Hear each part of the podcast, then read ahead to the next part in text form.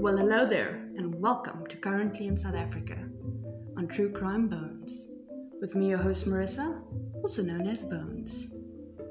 And the time of this recording, it is the 11th of March 2021. And this is the fifth episode in the Currently in South Africa segment, where I share with you the dark side of my country through quick current crime related stories. No telling you, showing you crime never sleeps in South Africa. So, with that being said, let's get into what's happened in South Africa this week with these three stories. Oh, hi there. This is Marissa from a different timeline. Forgot to add this. Uh, the following three stories, I do have pictures regarding the people I'm going to be talking about. Uh, I will be posting them on my Instagram page, which you will be able to find on truecrime.bones. It's also in the episode description. So, yes, you can also comment there if you have any you know, questions or anything you want. Ta da! Story number one. A mother and daughter who conspired and killed their family electrician have been jailed by the Eastern Cape High Court for 35 and 30 years respectively for their part in the crime. On Wednesday, the 10th of March, Judge Alna sentenced Christine Helena Rousseau, the 58 year old mother, and Chantal Rousseau, the 38 year old daughter, respectively to 15 and 20 years imprisonment for the murder of their family electrician, Petrus Hendrik Scotts. Christine and Chantal were each handed an additional 15 years for robbery. Now, this comes after the Eastern Cape High Court imprisoned Christine's son, Wayne Rousseau, 34 year old, to life imprisonment for his role in the murder. Yes, a whole family duo. But wait, there's more. Wayne's friend and accomplice, Ronald Swartz, 27 year old, was also sentenced to 25 years for his part in the crime. I mean, according to the evidence led in the court, Christine and her children, Chantal and Wayne Rousseau, stayed together in Gqeberha Park. What kind of family is this? And at, at the beginning of July 2018, yeah, Wayne started shopping around for someone who would help him to murder their family electrician, Petrus Scotts. And you know what? Why would this man go and like look around? Fine. Shop for who might help him to, to murder the electrician. Because he wanted his equipment, his tools, his tools of trade. That's why. Never let cross his mind, you know, maybe with work till you get it. If you can't, then that ain't your dream. Move on, dream of something else. Move to something completely different. You know, we don't always get what we want. Nope. He wants his tools. That is what he wants. If we can't work towards it, like in an honest way, you know, he's gonna murder for it. What, you know, what did their mother teach them? What books didn't she read and what did she read? Because it's just horrible. So, this is at the beginning of 2018, the July. That's when it finally came to a plan, you know.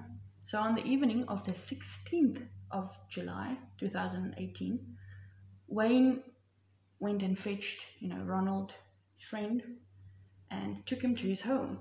So, you know, they can all talk about the plan and whatnot. And also get to meet each other. Well, not meet each other, they knew each other as um, Wayne and Ronald had been acquaintances for six years. And when they were at the house, you know, Wayne explained to Ronald the plan, what's going to happen. Christine also, while Wayne was there that night, uh, Ronald was there with Wayne and everyone, called know, and asked him if he could quickly come and fix the geyser Obviously, Petrus arrived, you know, quick, same night, fixed the geyser, and left. Now, this was so, you know, Ronald can meet Petrus, the person who's going to help murder. The following day, Ronald, Wayne, Christine, and Chantal planned the murder, and Wayne promised to pay Ronald 10,000 Rand, you know, for his role in the murder. Wayne then called Petrus to come fetch his payment for the job he had done the previous day, you know, for the geyser fixed. Petrus arrives shortly after 8 pm, and Ronald grabbed him from behind while Wayne beat him up with the baton did until he became unconscious. And, well, not just unconscious, they, they took it further. They beat him to death. I mean, it's, it, it is horrible. Wayne tied Petrus up, and together with Ronald, they placed him in the chest freezer. So, when they did that, Christine came in, you know, cleaned the kitchen floor because obviously it was covered in blood. The mother, you know, that's when Wayne and his sister Chantal then went and bought food at a fast food outlet with the money Wayne had stolen from Petrus's wallet. The man's body isn't even fully cold yet. It's already dead. I mean, horrible. The following day, the siblings drove with, you know, Petrus's body and a Isuzu bakkie to Cash Crusaders, where they sold Petrus's electrical equipment which some of the they had to sell because he needed the money to pay his friend, obviously. They drove with Chantal and went to dump the body in a bushy area. The body was discovered the following day by pedestrians who alerted the police. Wayne then informed his girlfriend that his mother and sister had killed the man.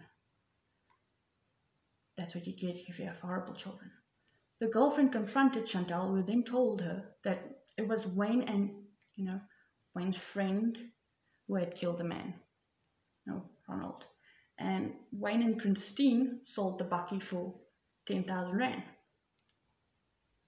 On the 20th July 2018, Wayne sold the chest freezer together with other items which belonged to Petrus.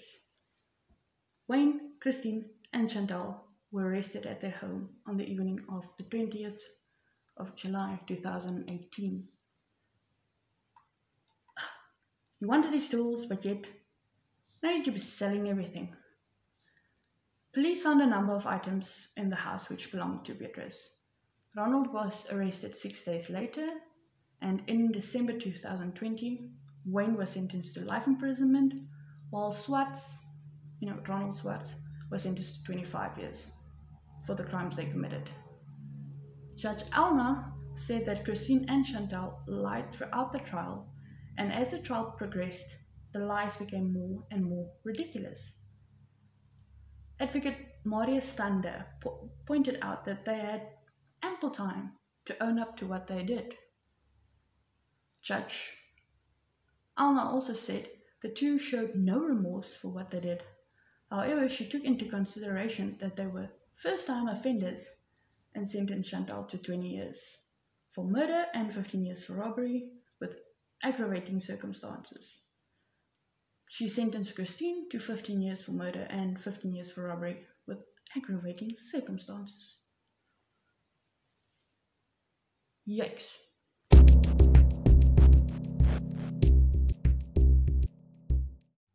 Story number two. It's actually um, an update on the case I covered in the previous Currently in South Africa episode, which was also story number two. That's why I chose this one to be story two, number two as well. So let me stop saying story number two and let's get into it. Um, Abdul Salam has been sent to Pollsmoor prison after ditching his bail application at Wynberg Magistrates Court on Monday, which was the 8th of March.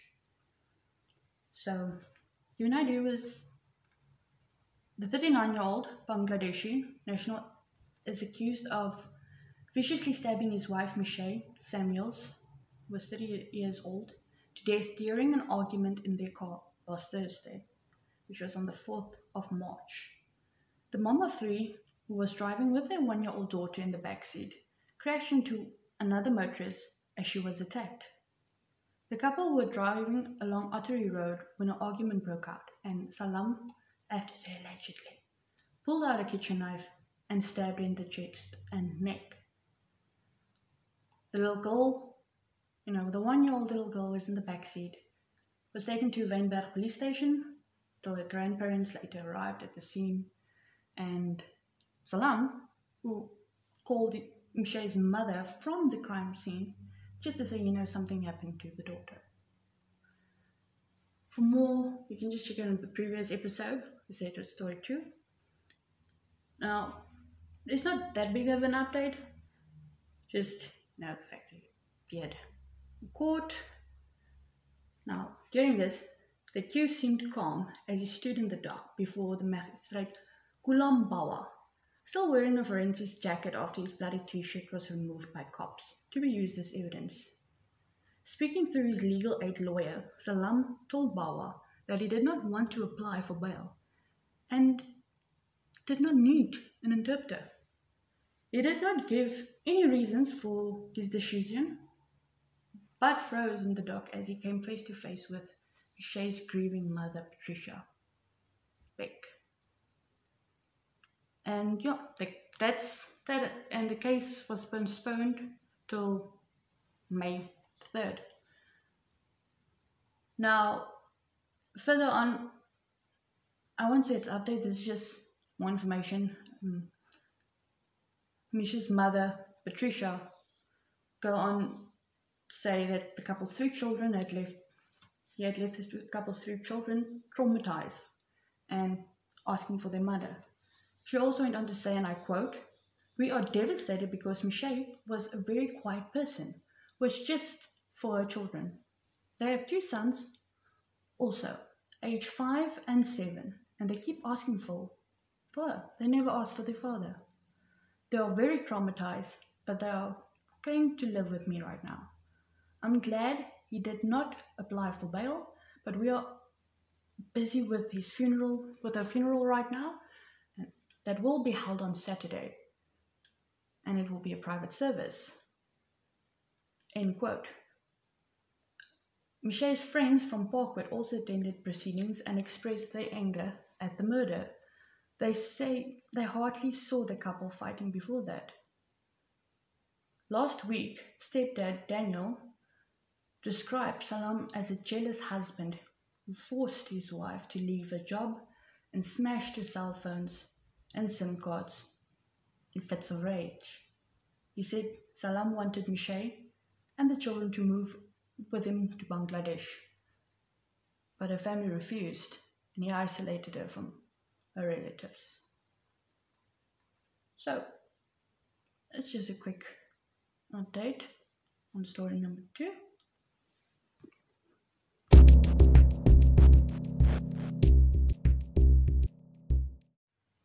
Third story, final one. It's about a man whose last dying breath was to give the name of the person who killed him. I'll have to say allegedly, but you yeah, killed him definitely. It is about Isaac Boinzayer. He's 59 year old and from Tafelsig, plays in Cape Town. Was stabbed in the back with his dying breath, he was able to give the name of the alleged killer who stabbed him, which is a 27 year old. Um, the police have since arrested the 27 year old since this happened last week. Now, Bontire was on his way to buy some cigarettes at a tuck shop close to his, you know, Blankenberg Street home when he was stabbed by a man known, by a man known to the family. Bonzai, who worked as an aerial cleaner at the spa GC, died in front of his house after four men brought him home injured. Bonzai's 35 year old niece says they tried to warn him about walking outside late at night, but he wasn't. But he was adamant, you know? He wanted to get his cigarettes. No, as someone who smokes, yes, you haven't heard it in my voice yet. I am a smoker. I get where it's coming from. If you're in a cigarette, you need your cigarettes. Come hell, high water, you're gonna get your cigarettes. But anyway, she went on to say, and I quote, It was after 11 pm. I told him to go to sleep, but he wanted to go buy his cigarettes, and he left. Minutes later, someone came to knock on the door and told us my uncle was lying in the driveway, and I heard a commotion outside. He was stabbed, and he told us who the person is who stabbed him. No, the person's also known to stab a lot of people. End quote. Um, so, you know, know, it's, it's a stabby stab situation. She also said um, the one says she confronted the, we have to say alleged, stabber, no, the killer, um, that's when he be- the, the man became violent and he threw her beer, his beer at her face, and then he attacked her. Now, um, yeah, when you threw a beer, he was drinking a, a cord, so it's like a 750 ml glass, thick glass beer bottle. So when those things hit you, I've seen literally people lose ears so yeah, he threw a bottle and then he attacked her. Luckily, residents, you know, came, jumped in, stopped him, and was able to help her and walk her home, you know, safely. The woman also said you know, Isak was a peaceful person who loved his alcohol and cigarettes. But she wants to, you know, try to keep her name out of public. So so why we're going just with the woman. She also went on saying, I quote, Everyone loved my uncle. He was fun, very comical. Police still found the bloody 50 rand note he had on him when he was going to the shop, and his phone is gone.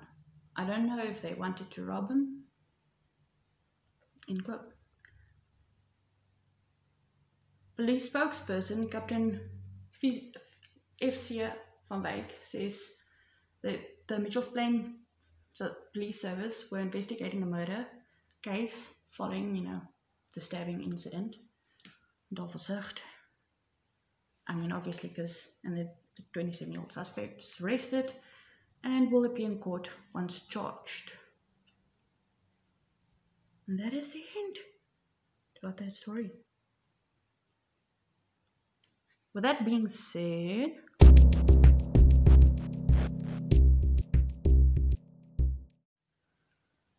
That being said, thank you for listening. If you are still listening, you know, um, if you have any questions, suggestions, anything, let me know. Um, depends on what platform you're listening this to. There should be a, you can send me a voice message or you can find me on my Instagram page on True Crime Reports. Thank you for listening. Remember, crime never sleeps in South Africa. Ta-ta!